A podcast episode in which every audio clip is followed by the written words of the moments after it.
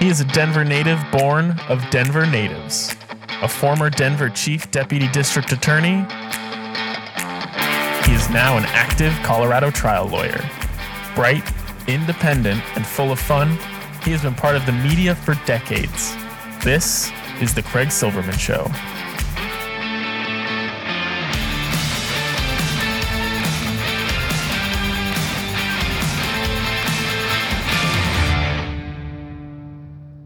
Tell us about your life leading into that day and how it fell apart when you got a phone call. Yeah. Obviously the pandemic has changed life as we know it, and I hope that has not become the new normal. We work really hard to break that, but I had transitioned out of retail grocery and started my own small business, doing some remodeling, working on houses, small handyman projects, and it was really flourishing and taking off. We were in the season of doing some late sprinkler turn-ons and whatnots, repairs for a company. I'd been out that day, had a kind of a shorter list of things to do that day. Got home earlier in the afternoon and received a phone call from my youngest daughter. And she had a sound of panic in her voice, which was alarming right from the start. And she says, "Dad, have you heard the news?" I said, "Geez, Lucy, I'm just walking the door. You know, what's going on?" And she says, "Well, they said that 2 people have been shot in downtown Denver." I said, "Okay." She says, "Bella and Darian have been shot, Dad." So immediately as a parent, my heart drops. And I'm trying to be as gathered as I could when I talk to her. And she says, "Well, they said one person is deceased and the other one is in surgery." I said, "Where are they at? Do you know where? And she says, "DGH." So we immediately got in the car and I went to DGH trying to find out what information I could find. We pull up into the emergency parking and I get out and go inside. And right from the start, there was just not a whole lot of information. Nothing was being said. I approached a couple Denver police in the lobby and said, "Hey, I'm here to find my daughter." And they said, we don't have any record of her here. So I'm frantically trying to make phone calls and figure out where she is, what's happened, what's transpired. And at that point I heard a surgeon walk by and say that they had taken Darian into surgery. So at that point, I immediately knew that Bella had passed. So, which drew us to downtown where her and Darian lived. And at that point, the police presence was of huge proportion down there when we started entering the Ballpark, Coors Field area. So, made our way in and everything was roped off, and they have a white tent set up, and as a father you immediately start to break, and I walked through the police tape and started heading that way. And that's where I was met by a police sergeant of some kind. And he says, "You're her dad." And I said, "I am." And he says, "I am so sorry for your loss." And at that point, it just, so surreal. It still feels so surreal, a bad dream that you wish you could wake up from. A parent's worst nightmare. I don't even know what you would say, a nightmare. So it is a nightmare. And I'm sorry that you experienced this. That police sergeant came up to you. Let's divert just a little bit to talk about the police and military, people in authority in uniform. When the police sergeant came up to you, it sounds like he was a wonderful DPD sergeant.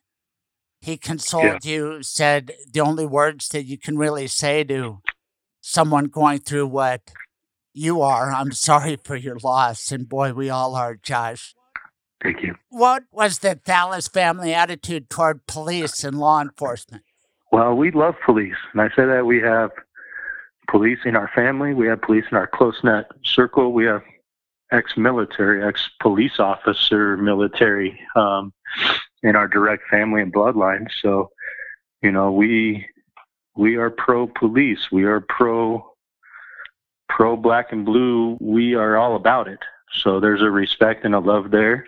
And you said you did not have a whole lot of information when you went to DGH. That's what Denverites call Denver Health. We call it Denver General Hospital. We were raised that way, but I've been in a lot of situations representing people who have had tragic losses and what they're entitled to and what I try to deliver as an attorney, and Josh Maximon the same. We want to give you information, and you arrive at DGH and you say, what happened? What's going on? And I'm sure when that sergeant talked to you, I don't know if you were in a position then to say, what happened? I mean, you, above all people, are entitled to that information. Is that the instinct that eventually hit you, Josh? I need to know what happened to my baby. Well, of course, as a father, you know, your job is to protect and fix. And that, as a dad, my job is to protect and fix for my kids regardless. You know, even if there's poor decisions made, that's my job. So to be hit with that situation already, loss of life, my heart is shattered in 100 pieces and have no concept of what this feeling is or what to do. I would hope that somebody steps up and says, hey, you know, here's the steps that this is going to proceed and follow. And it didn't shake out like that. Tell us, what are your frustrations, Josh? Yeah, information has been very sparse from day one. So when all this kind of transpired, I went almost 3 weeks with a zero phone call from detectives, from Denver police, from, you know, I had a victim's advocate reach out, basically expressing condolences and trying to get therapy set up, which is awesome. But as far as information, just no information. And now we are almost a year into this. We're 11 months as of yesterday into this. And the information we knew then is pretty close to the information we know now. It's very sparse. It was all over the media, so I expect you saw the media reports, but a lot of critical questions were not asked or answered. Very true. We were trying to find information in detail on what exactly transpired that day. We know some of the backstory, very little. You know, there is black and white evidence to this case that, you know, as a parent, you're thankful for justice to be served. And as a parent, you're brokenhearted because you view it. And I say that there is black and white video surveillance footage beforehand, during the shooting, and after the shooting. And it's very raw. It's very hurtful. But that's about the only evidence that's been shared so far and kind of how all this has transpired. And to inform the audience, there's a middle-aged white guy named Michael Close who apparently grew up in Lakewood. And he had an apartment in the Ballpark neighborhood. And he shot out the window right into your beautiful daughter, killing her and wounding severely my client, Darian Simon. He tried to escape. He got caught in Pine Junction in Park County, and he made a number of incriminating statements. This is not a whodunit, but there is a question. Why did the guy have an assault weapon, an AK-47, in Denver, Colorado? I expect you wanted an answer to that question. Am I right? Yeah, it definitely came up in conversation. I have a pretty candid way of reading human beings fairly well in life. And I could not put my finger on what this was. You know, this gentleman, since his arrest, it's this very ego, pump my shoulders, nonchalant, non-worried feeling after a crime has happened. Almost that lackadaisical, I laugh kind of thing. And I know people respond in trauma different ways, but this very nonchalant feeling from him. So I couldn't put my finger on it if it was like a white supremacy thing. I could not figure it out. We later found out that he had very deep ties to Denver police, one of his best friends or his best friend since middle school is a Denver police sergeant, which I don't care. I think it's awesome that people are friends with police. But the whole sidebar to this thing now is the weapon obtained that was used in the shooting of Darian and the murder of my daughter was registered to this police sergeant. Right, an AK-47. And that sergeant has been identified as Dan Politica. And what have the authorities told you about the relationship between Close and Politica? There's been very, very little said about it other than they were close friends. You know, I think at some point they said that possibly Michael Close was living or staying at one of his properties. And that's really about all we know, that this weapon was obtained through this police sergeant. Right, but there's been a report that it was stolen from the police sergeant. What do you know about that? Very little. And that's kind of where the question and all of that start to draw up. You know, there's evidence of that we don't know of where this gun was obtained, how it came to be, where it was purchased, how it was sold. If it was sold, we don't know any of those things. We know that this weapon was reported stolen 10 to 12 days after the incarceration of Michael Close. That happened on June 10th. Later in the day, Isabella and Darian were shot late morning. He was already captured late afternoon. And you are saying that you were told Politica reported it stolen not that day, not that week, but later? Not prior to, not that day, not a, let me knock on your door and say, hey, Dan Politica, the weapon involved in a murder is registered to you. It was 10 to 12 days after this crime had been committed. Right. And the gun was recovered that day in the front seat of his car. Forensics showed that that was the murder weapon. I know this because of the preliminary hearing. We have a transcript. We can post it. But there are a lot of questions, good questions, that you just asked that we don't have answers. And it's not me or my podcast audience. It's you, the father of Bella. Who have you asked these questions, and what do they say when you ask? You know, we've tried talking with DA, head DA for our case. We've reached out Denver police. Obviously, we've had to lean into attorneys now to try and seek information, and the information is being held. They're saying at this point it's crucial to the case. Our question still, almost after a year, is, you know, what went on that day? We want to know the facts of what went on. And it's a pretty hard place to be in. Right. Apparently, Close had an argument with his girlfriend, Chelsea Thompson, who may or may not know Dan Politica. What about Dan Politica? Has he reached out to you? If he called after hearing this podcast and said, wow, Mr. Thallas, I'm so sorry. Let me tell you everything I can about what I know. Let the chips fall where they may. Wouldn't that be a decent thing to do?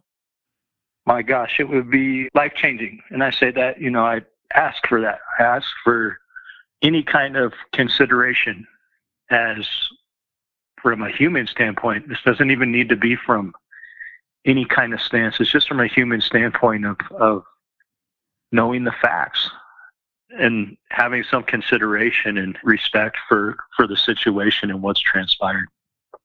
But we've had zero communication. I have been seeking information on behalf of my client, Darian Simon, and we've encountered the same stonewall. It doesn't make sense to me. Do you feel it's respectful or disrespectful of you and your family? We find it obviously super disrespectful, you know, and I think it's gotten to the point truly where, you know, our consideration and silence has almost become a complacency, you know, and it almost turns cowardly at a point, which is why I decided to open up and talk with you today. You know, I think it's time to speak up and speak out on what transpired that day. And we're ready. We've been ready as not just a family and friends group, but I think the community is ready also. I have hundreds of questions that hit my inboxes through Facebook and other social media plugs and ties I have to, voicemail, of people having questions. It's a normal community and human being thing to have questions of what went on. And I don't have any answers for those. And it's really hard to keep telling people that I don't know. We don't know yet. I don't know. And I think that's a really unfair place to be, especially when you have a loss of life and Darian's trying to recover. It's just such a disrespectful place to be in, to not have an answer.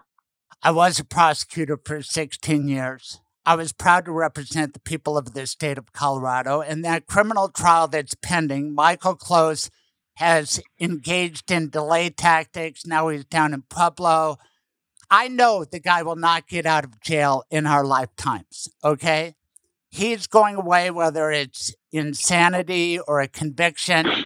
This is a slam dunk case. But I'll tell you that it's brought in the name of the people of the state of Colorado whose dignity has been violated by this grotesque act with an assault weapon in the middle of the day in downtown Denver. And the people of the state of Colorado are entitled to know, and my God, Josh Thallas, there was a law passed, signed into effect by Governor Polis for your beautiful daughter, Bella, and it all has to do with this report that a gun was stolen, but what is it based on? Do you even know? Well, and that's the hard part to it. You know, I think there's just fantastic groundwork that is put in place. Obviously, that law is very specific to stolen weapons, which falls near and dear now to our family and the situation at hand. So I will never take away traction from something that's amazing. And I think it's a good base to start. But, you know, yet again, these laws are put in place for the law abiding. And this is not a law abiding situation. And we don't know. Yet again, there's a non-knowing of what transpired. Do you know whether the gun was really stolen or not? We don't know. It's complete speculation. You know, when something looks fishy and smells like fish, usually it's fish. Have something reported stolen after the fact, weeks after the fact, days after the fact, it's very convenient. And I've said this since day one when this all transpired, and I finally had an opportunity to sit with DAs and lead detectives of Denver and prosecutors and all these human beings and judges to say, hey, here's the deal. Me as a father, I'm very different in life. I've lived very different. I've been very different places. I'm a pretty old soul for 41. I have all the time and resources in the world to find out the truth. And that's all we're looking for in this. And I say turn over every rock. I don't think they anticipated what that is, and us as a family and a group to know that we will get as close to the truth when all of this is said and done as we possibly can. And out of all this, that's what we're looking for. Truth. And to have accountability and justice to be served. We pray and hope there is no foul play in all this. I don't want that. I've never sought that out. I just want to know the truth of what went on. Or negligence. I just don't know how you steal an assault weapon. Was it just laying around the house? How did he gain access? And then if you were going to steal an assault weapon, why would you steal one from a Denver police sergeant? That seems risky. Very risky. Like I said, I don't know how that happens. I know responsible gun owners. You know, we grew up in a family of police officers and military and all different backgrounds where a respect for weapons was built.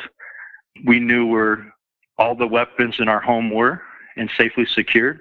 We knew what load was in them. We knew where the extra magazines are. We knew the capabilities of all weapons at all times. They were always secured. So I think that's the hardest part for us as a family and community is asking the question of how did that happen? you know, for one, how is he not held to, he being Dan Politica, how is he not held to a higher standard? He's not just a police officer off the street beat, and there's nothing wrong with those guys. He's a sergeant. That's not something that just happens to fall from your house. You know, Michael Close was arrested with multiple clips that we know of. He was charged with 5 extra clips on top of the clip he used. That's not something that just happens to walk off. It's not a knife. It's not a pistol. This is an AK-47. This is a military-grade weapon. Right, and it costs a pretty penny, and Michael Close is facing a lot of charges, close to 24. But is he charged with stealing that assault weapon? Have you asked that question? He's not. Right. Tell us about when you discussed that with the prosecutors. It's really hard because you get caught up in the whirlwind of what's going on in life and the loss of life and human beings involved to delve into specifics. And I say that, you know, this is a capital murder case. There's serious injury involved with Darian that is catastrophic and life-changing. And you know, you fall into this lull of it's being handled, it's being taken care of because we have the best of the best on this case. And I believe we do. But as I'm trying to have a moment of clarity to myself a month back or so, I was thinking about the charges of Michael Close and running through scenarios in my mind. And I realized at that point, after reading through documentation, that he's not being charged with a stolen firearm. So I reached out to the DA and I asked, there's no firearm listed on here as being stolen. So did he have a stolen firearm or did he not? So that conversation came up and it was missed. And I don't know how it was missed. I don't know why it was missed. I don't know what that is. That's not my job to figure that out, but it was missed. And my whole point to that is you can't have your cake and eat it too. Either the weapon was stolen, and Michael Close should be charged with a stolen weapon, or the weapon was not stolen, and Michael Close is not charged in possession of a stolen firearm. Right, and there's been some misleading going on. We read the media report about the weapon being stolen, but why no charge of theft of the assault weapon? And I asked the same question. I did not get a good answer. I can tell you, as a former prosecutor and active Colorado trial lawyer, the complaint can be amended. That charge can be added. Why don't they do it if it really was stolen? Yep, and the conversation came up. It was discussed, and at the moment, the DAs let me know that it was missed. They would reconvene and re-talk about this after we get through some legalities of Michael Close's insanity plea, because it's a lot on their plate at the moment. I asked for their word to have this looked at again once we get through this insanity portion of this murder case, and that's the only information I know at the moment. I know this about you. You are a transparent person. And you want transparency in return. Do you think you've received it in this matter? I thrive on one thing, and I've raised my kids to be the same, as transparency. So it's one of those for us that truth is everything. And I say that, you know, I think it was Thomas Jefferson. I always told my kids, you know, honesty is always that first chapter of the book. It's the first chapter of a wisdom book. So a lot of things can be fixed and dealt with, but it all starts with honesty. And to be really honest, the human being I am, we have not had that. We haven't had that since day one. Now we're almost a year into it. I'm the last one to always know. Prime example, there was a court case supposed to be yesterday morning at 8:00. I emailed asking for login information last week. Received no emails or phone calls back, and at 7:55 on Monday morning, I received a phone call saying, oh, by the way, that court case, we must not have gotten the information or you were confused.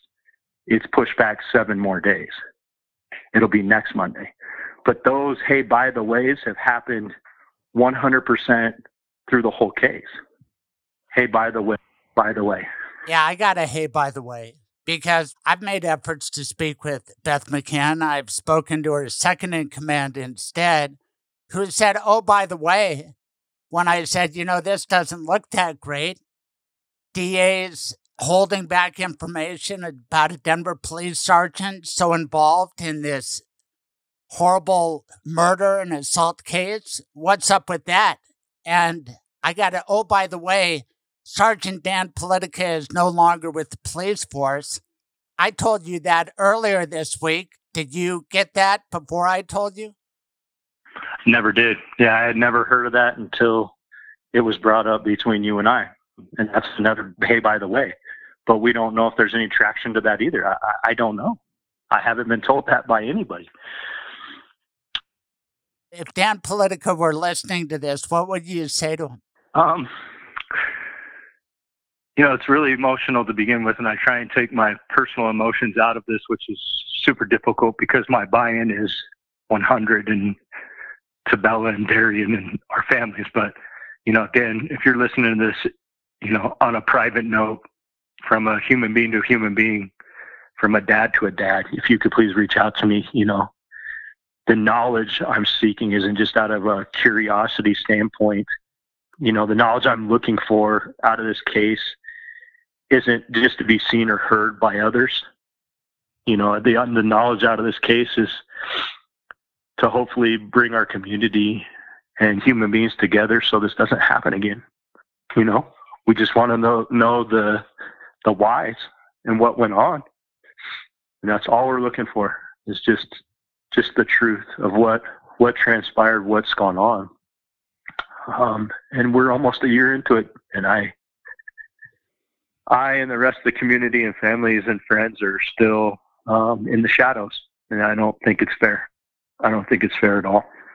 And it's strange the media hasn't asked these questions. There's been a law passed in memory of Bella. It's a beautiful law. You support it. I support it. So does Darian. You know, Bella's beautiful life lives on. And part of it is she brought Darian into your life. My client, Darian Simon, what do you think of her boyfriend? You know, as a dad, you try and be as non-judgmental. Some dads are very gruff when it comes to their daughters and boyfriends. And I've always been the dad to not judge and let them figure out who they are as people, who they want involved in their lives. And definitely some boyfriends have come and gone. I was grateful they were going. Bella started a relationship with Darian right at the beginning of this whole pandemic thing. And as a parent, it's really hard when you can't meet a boyfriend face-to-face, shake his hand, sit down to dinner, say your hellos and your introductions, and get to know a human being that's super involved in your family and brought to your front door kind of thing. So it was really hard, and out of respect for Darian and his grandparents and family, you know, they were quarantined, and they did a really great job of being quarantined through this whole pandemic and respectful of family and that. So I didn't get that opportunity before all of this had happened to sit down and shake Darian's hand. And I kept telling Bella, this is so awkward. You've been with a human being for quite some time. It's so awkward not having a face-to-face interaction. So as a father, I sit quietly and patient and just pray that it's fantastic. Bella was in a little bit of a transition right as she met Darian, and we talked, and she says, you know, my living circumstances aren't the best, Dad. I need to figure out me. And I said, that's a really great place to be. I will support you in that. I offered to buy her an apartment, a house, and fix it up and, you know, have her name on it, which is a blessing to have in life and have that opportunity to provide for your kids like that. So we looked at a few. She turned me down, which I didn't know what to say at that point. And she says, you know, I met this really great guy and he has offered for me to stay at his place. And as a dad, I raise daughters to be independent and free thinking and provide for themselves, not to rely on a man to pay their cell phone or their way, regardless of any situation. I've raised young women to be that, and they were that. And she says, Dad, you know, this he offered me to stay there. I think it will be a great segue into life and our relationship together. And I said, well, be cautious, be careful. And as any parent would, it draws holy cow in your heart of just, I hope it's the right decision. And every time I talked to her, I could just feel this young woman blooming and glowing more and more every single time I talked to her. And I know for a fact, a huge portion of that was Darian. You know, just the creativity and love between those two. I could feel it in her voice and resonate through the phone every time I spoke with her. And she's a very private human being, very low key. So getting information out of her, I could only ask, you know, you're on a two question. You ask more than two questions, it's kind of, oh, I got to get off the phone kind of thing. So we always joke there's a two question max in a conversation. So, but I always ask about Darian and how he was doing and how they were doing. And every response was just so enlightening and so full of joy. It was amazing. So as of recent, with obviously the situation happening, I've had an opportunity to get to know Darian and his family on a very different level. You know, a level which I love, but I also wish the situation didn't drum up. I wish it could have happened in a little bit more natural form, but he's a fantastic soul and a really good human being. You know, I wish I had my head on the way he does at his age. It's just, it's so enlightening. And, you know, his branding and his clothing line that he's co-founder of Be a Good Person and all that. He truly lives his life just like that. He tries to be a better rendition of himself every single day. You know, he's got a lot of weight on his shoulders that normal human beings in society probably don't have. You know, that's a pretty big motto to follow in life and to be, you know. Yeah, I was thinking about that when you said, for Bella, be cautious, be careful. But then when you got to know Darian, you realized this guy heads up a huge organization that's devoted to be a good person. And what a great break for Bella to meet such a tremendous young man like Darian, who approaches things in such a positive way. And you are special to him. You are special to his family. You guys are bound up in this tragedy, but I'm happy that Bella conveyed to you her happiness being with Darian.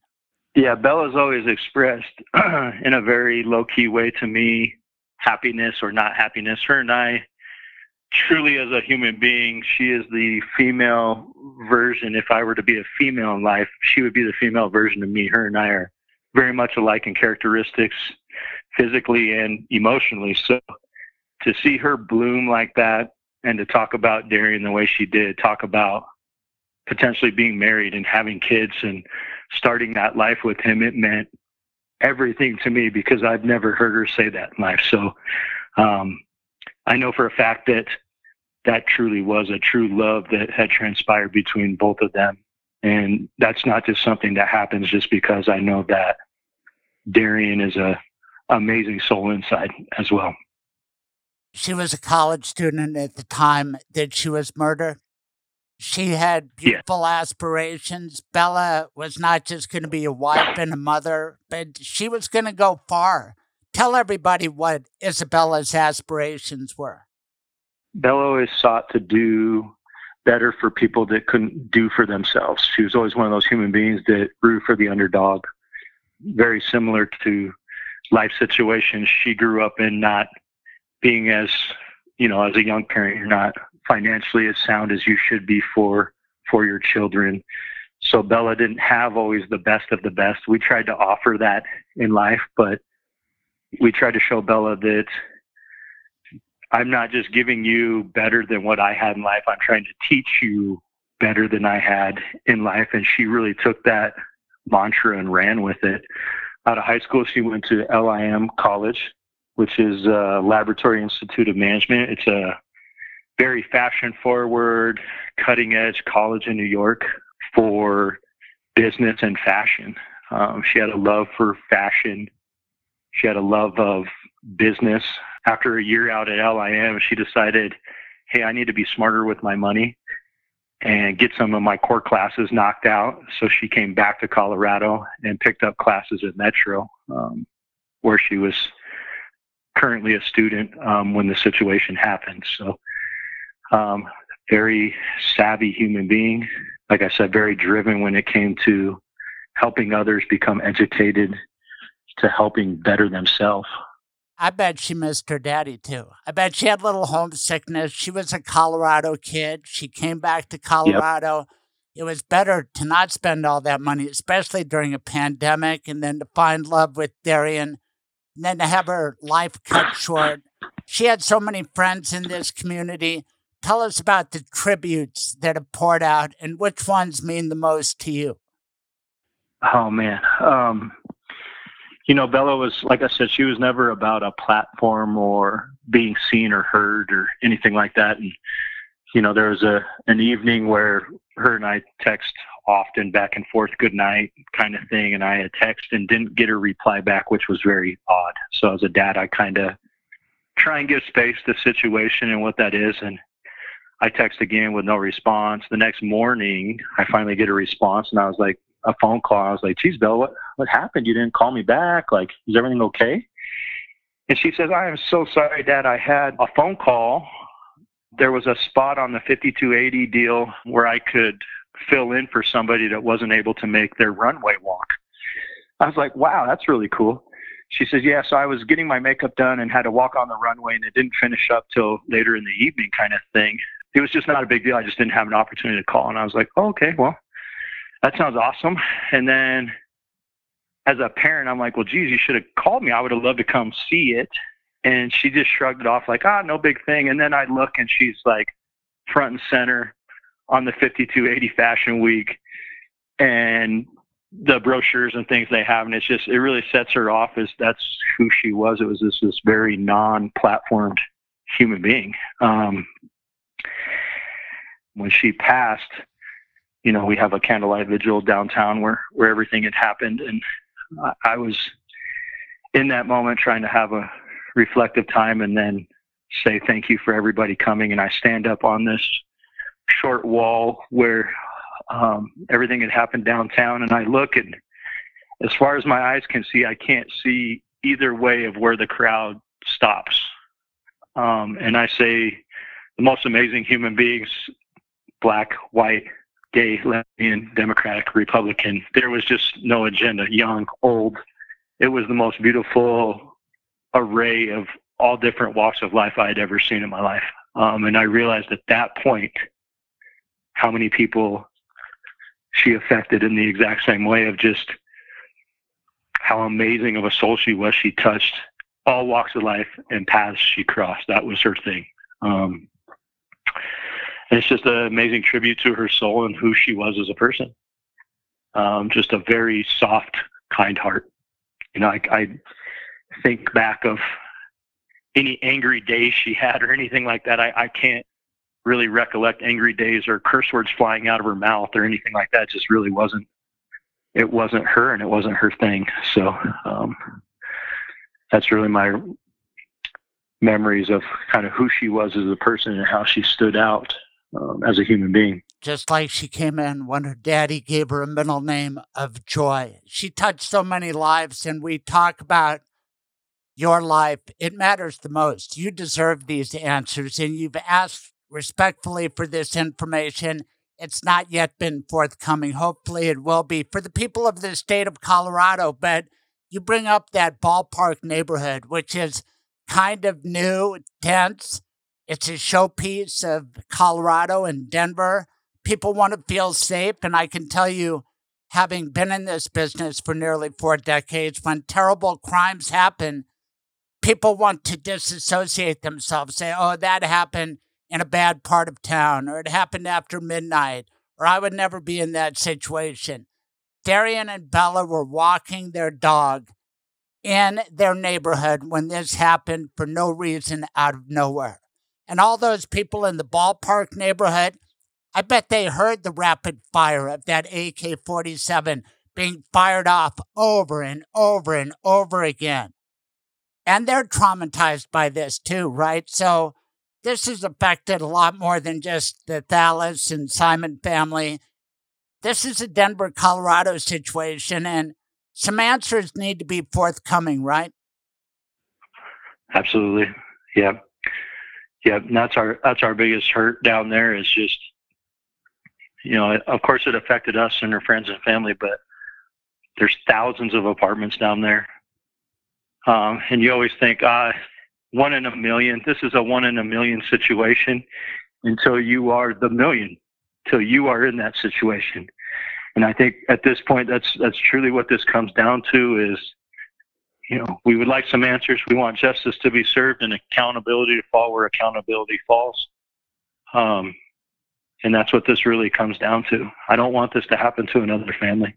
I don't want this to happen to another father, another sister, another community. It's old. It's awful. It's a club that no parent or human being should have to be a part of.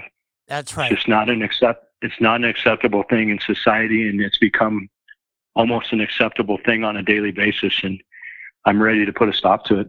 I'm done. The community's done. Well, we're not done. We're going to keep fighting. And I know you're not done, Josh. You already said it earlier. You will turn over every stone and all you want.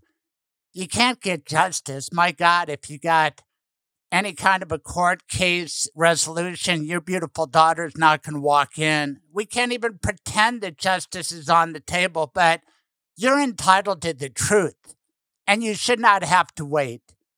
And there's no good reason that the authorities can't tell you the answers to your good questions. I respect you so much. I'm so sorry for your loss, Josh, and I really appreciate you coming on my podcast. Thank you, Mr. Silverman. I appreciate your time as well. Take care. Bye now. All right, bye. Let's talk about Denver. Sad events of June 10 of last year. Your client, Joshua Thallas, you were on that interview. Thank you for allowing me to interview your client. I was blown away by what he had to say. How did you first become aware of the situation and get involved? Well, first of all, I was very moved by what he was saying as well. I know this story pretty well. I know what he's gone through, but listening to him describe his relationship with his daughter and what happened and the community response to it was really touching. I definitely felt that. He contacted me several months after the incident, and the concern was that there was lots of information that was out there about this AK-47 that we didn't know about. And he was having a hard time getting answers from the people who had that information. Right. So he contacted me to help get information. That's been really my job so far. And although we have received a few pieces of information, there's a lot that's unknown, and it's frustrating for him not to have that information. As a criminal defense lawyer, we hear all of the time about prosecutors who are motivated by trying to help victims and try to provide some kind of justice or closure when justice is impossible, and that they're motivated by helping those victims. And I was really expecting that from the prosecutors in this case, that they would understand Josh Thallas's pain and really try to fill in and provide the information that we've been trying to find out about, mostly having to do with Sergeant Politica and the assault weapon that was used to murder Isabella Thallas. We've been on parallel paths. I represent Darian Simon, who has survived, was grievously wounded in the shooting that killed Isabella Thallas, a blessed memory. And we both have been seeking information. My God, we can't get these families justice, but they're entitled to information. And I worked 16 years as a prosecutor in the Denver DA's office, and I always felt the case was about the victims, not me. Of course, I represent the people. They can't tell me what to do, but I'm going to do everything in my power to ease their pain. the last thing that you or I want to do is screw up the prosecution, but honestly, a sixth grader could prove this case. It's not a difficult case. Let's not pretend that it is. Michael Close did this shooting. He used an AK-47. And we heard this intriguing fact that he acquired it from a Denver police sergeant. And of course, we wanted to know more, but it's not just us. We wanted to know more to tell the victims, to tell Darian Simon. He wants to know, and Josh Thallas wants to know. And part of what we do is about helping people just get information to put their mind at ease. And to me, it's one of the best parts of being a lawyer, isn't it, Josh Maximon? Absolutely. And if we can provide that family that suffered this terrible tragedy some modicum of solace, then it's incredibly rewarding. That's one of the reasons why we do this job. And there are so many shooting cases in the news, police shooting, body cams, victims saying, we want to see the body cams of our father getting shot. And I don't blame them. I think the truth should come out as long as it doesn't affect the prosecution. Can you think in any way, Josh, how Joshua Thallas or Darian Simon knowing the truth about that AK-47 would taint a jury down the road? I've really thought about it a lot, Craig, and I can't think of one way that it impacts their case. And we've been told by the prosecutors that they're not giving us this information about the weapon because they want to protect the case. But there's no way that the information that they would provide to us could impact it. And it makes it seem like there are other motivations there. And the other motivations appear to me to be protecting the Denver Police Department and protecting this Denver police sergeant who had this weapon and provided it somehow, either whether it was a gift or whether it was loaned or whether it was stolen, provided it to his close friend who committed this terrible murder. One of the things that we think about in law all the time is a concept of causation. But for something, would something else happen? And the really difficult thing about this case is that but for Sergeant Politica's having this AK-47 and getting it to Michael Close, Isabella Joy Thallas would be alive. Your client would not be so terribly injured. And that is a heavy thing to say. He is a causation of this terrible tragedy. And we can't get the Denver Police Department or the Denver DA's office to respond to us about what happened there. And this is significant from a legal standpoint. I don't know if the information slipped out of the mouth of the assistant DA who called me and said, you know, Craig, insofar as an entanglement of the Denver police and Denver DA's office, Sergeant Politica is no longer with the Denver police. I said, really? And then I told you, had you ever heard that before I told you? I hadn't, and it's interesting to contrast that with what I was told by Sergeant Politica's lawyer, who told me that there had been 100% clearance of Dan Politica by the Denver Police Department with reference to this situation. And in fact, Dan Politica had waived his Fifth Amendment right and given a full interview with the Denver Police Department at the time they were investigating it. So that statement of clearance and full disclosure and waiver of the Fifth Amendment doesn't make any sense with what you're telling me from the district attorney that we should somehow feel okay that Sergeant Politica is not working with the force. I don't know what the circumstances of that are or not. I don't know if he's a police officer with the Denver Police Department. I don't know what his status is. And I don't know whether he should be a police officer or not. And that depends on some of that information. I don't know if the gun is stolen or not. I don't know when it was reported stolen or not. I don't know how the AK-47 was stored. I mean, we had two laws passed recently in Isabella Thallas's name, signed by Governor Polis. In one of them, it says that stolen firearms need to be reported within 5 days. The other one says that you need to store these weapons correctly. And it appears that in this case that's named after her, the sergeant of the Denver Police Department violated both of those new laws and is not being called out for it. Nobody's even talking about it. So I don't understand what's happening with the Denver Police Department or the DA's office. And I am very interested in finding out more about the statement he made to you that Sergeant Politica is no longer working in the Denver Police Department. I carried a badge for 16 years. My side of the case, the Darian Simon side, is full of law enforcement and affection for law enforcement. We already heard Joshua Thallas say the same thing. We've tried to work on this behind the scenes for months to deliver this information to our clients who really want to know the truth about every aspect of this situation. You've been working behind the scenes as well. We've shared our frustration and we've decided to do this podcast. Tell us what we do know about Sergeant Politica, what we have to guess about, and what you think is going on here. Well, we do know that he has had at least one previous incident where he was reprimanded. Sergeant Politica, do we know for what? There is an order that has to do with an assault. He was off duty and participated in an assault.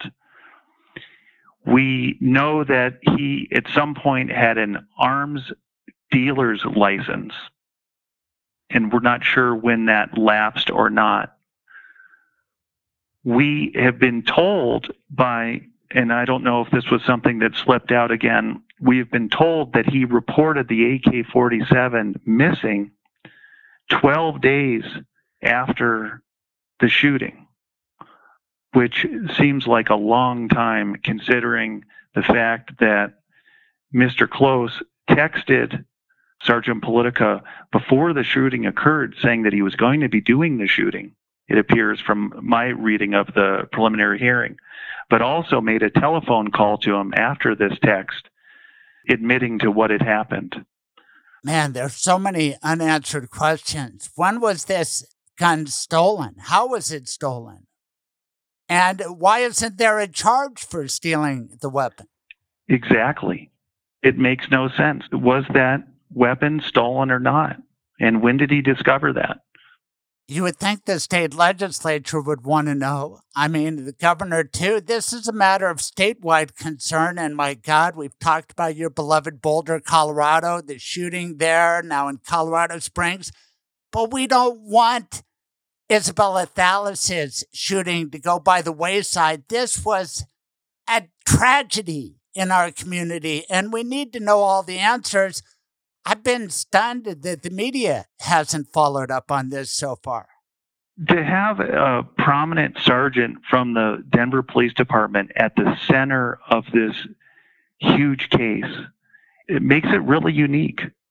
And the fact that there hasn't been any digging in from any of the agencies that we talked about or the press is interesting. Why is it that Sergeant Politica isn't being looked at more carefully? Because, as I was talking about earlier with the causation, if he didn't have that AK-47, Isabella Thallas would be alive today. Right. And maybe he is innocent in this. You know, he has free agency. We've both spoken to his lawyer. He knows we're out there looking for answers. Seems to me there's a decent thing to do for a guy like Josh Thallas. Wasn't that impactful to hear your client say what he had to say to Sergeant Politica? It was. And whether Sergeant Politica takes him up on this opportunity to fill in some of these gaps, I'll be interested to see. Right. And here are the simple questions I would have for Sergeant Politica. When did you purchase that weapon? From who? How much did it cost? What were you going to do with it? Where did you possess that weapon? For what reason? How did you store that weapon? Was it in Denver where there's an assault weapon ban? Did you store it loaded? What about all those assault weapon magazines? We heard about those in the preliminary hearing when Close was arrested in Pine Junction, Colorado, but neither the DAs nor the defense went into how the weapon was acquired. Were these magazines legal in Colorado? Where did he get the ammunition? When? How many different magazines did he have for what reasons? To resell or for personal use or for what?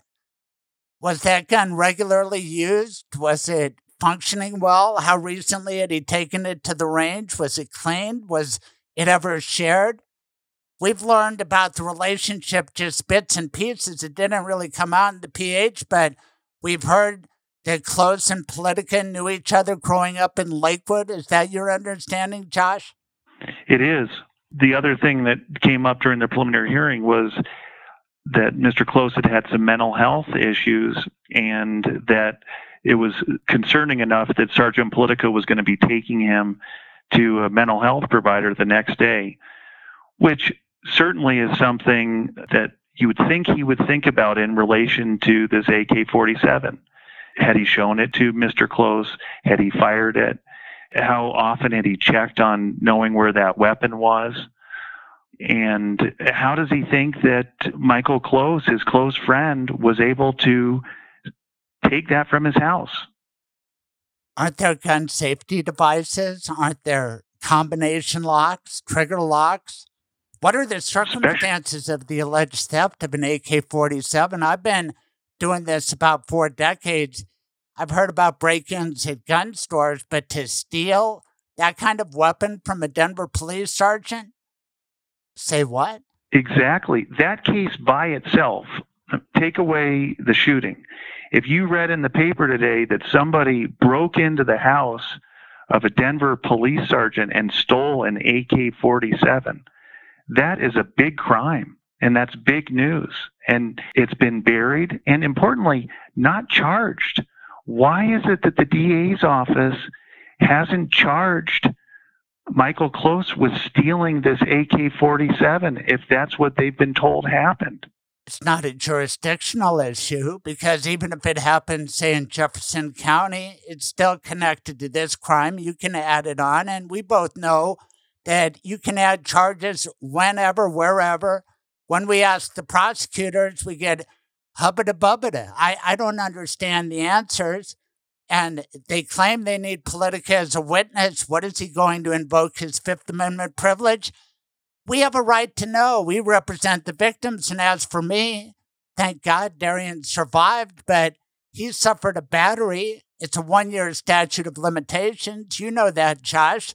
It puts me behind the 8-ball not to get facts to do my job for my client who would like to sue Michael Close for what he did. Absolutely. And the statement that we've received consistently has been that they don't want to jeopardize their criminal case against Michael Close. And from my perspective, as somebody who's done criminal defense for a long time, I'm not seeing any way they could jeopardize their case. And it really, there's some other motivation in play for them not to provide us this information, because it's critical to these victims and being able to process what they've gone through, but also potentially to look at remedies in the future.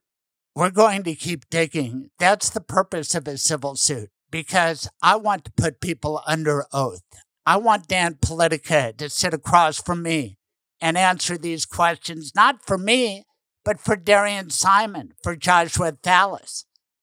And we know that Politica knew Close had just broken up with a girlfriend. He knows a lot about Michael Close that we'd like to know. I mean, he was a complete stranger to Isabella and Darian. My God, I've dealt with a lot of crime in my life, but this one especially gets to you, doesn't it? It sure does. And what you're saying really resonates, that we know that they have the information that we're trying to get. We know that they've done exhaustive interviews with Chelsea Thompson because they talked about it at the preliminary hearing. We know they've done a full interview of Sergeant Politica because they talked about it at the preliminary hearing. And his lawyer told me that he had waived the Fifth and given an extensive interview. We know that Sergeant Politica talked with the investigating officer in the afternoon while they were still in the process of investigating things. So it's very frustrating when we know they have the information that we would like to know, and they won't provide it to us. I would have done it as a prosecutor. The Victim Rights Act came in right toward the end of my situation, but under Norm Early, Dale Tooley before him, we put victims first, and that was a motto of mine, placing victims first. Darian Simon has a right to know. Joshua Thallas has a right to know. Anna Thallas has a right to know the answers to these questions. What are you going to do, Josh, to make sure that happens? Just what you were describing earlier. We are not going to give up. We are going to keep digging, and we are going to get the answers to these questions one way or another. And whether that is going to be in a deposition or in a trial or even in a phone call, we'll see if there's any kind of response to the plea that Josh Thallas made to Sergeant Politica just recently. We've reached out to the DA's office. They're aware of this podcast. And some of the answers I'm getting just don't make sense. And it's not just Darian and Josh and Anna and Lucia, all the people affected by this. It is the people of the state of Colorado. And the Denver Police Department responded in massive numbers. This was an active shooter with an AK-47. Thank God he stopped shooting after murdering Bella and wounding Darian, and then he tried to escape, but he can't escape. There's another guy who knows the answers. We know the truth is out there. It will come out. But I would think the people of Colorado deserve answers, especially as we debate all sorts of issues regarding police and shootings and violence. This is something that should interest everybody in Colorado. Am I right, Josh? I couldn't agree with you more. And it's unique. Sergeant Politica's role in the middle of this makes it unique and makes these issues very important. It raises issues about firearms, about assault weapons in general, about police training, police involvement in terms of cover-up for police officers when they're doing things that are inappropriate. We're seeing that in the Floyd case or all sorts of other cases that have happened recently. And the people of Colorado are going to be interested to know what the real circumstances are here. They need to know. Right. Maybe there's an innocent explanation. Hell, Sergeant Politica, come on my podcast. Maybe you are an innocent victim. Maybe you safeguarded those weapons, but why in God's name was it not reported until 12 days afterwards? I don't know if that's a fact. We get little bits and pieces of information, maybe. That's not fair to Sergeant Politica, but when they won't tell us the answer, it's easy to assume the worst, right? Sure is. Well, let's try to get to the answers. I feel so privileged to get to know you on this joint quest, and I can't thank you enough for participating in the podcast, making your client, Joshua Thallas, available. Your last thoughts, Josh Maximon. Well, I feel the same way. It's a privilege working with you on this case, and I feel convinced that with us working together, we're going to be able to get these answers that our clients deserve. Thanks a million, man. Let's stay in touch. Thank you. Sounds good. All right. Okay. Bye.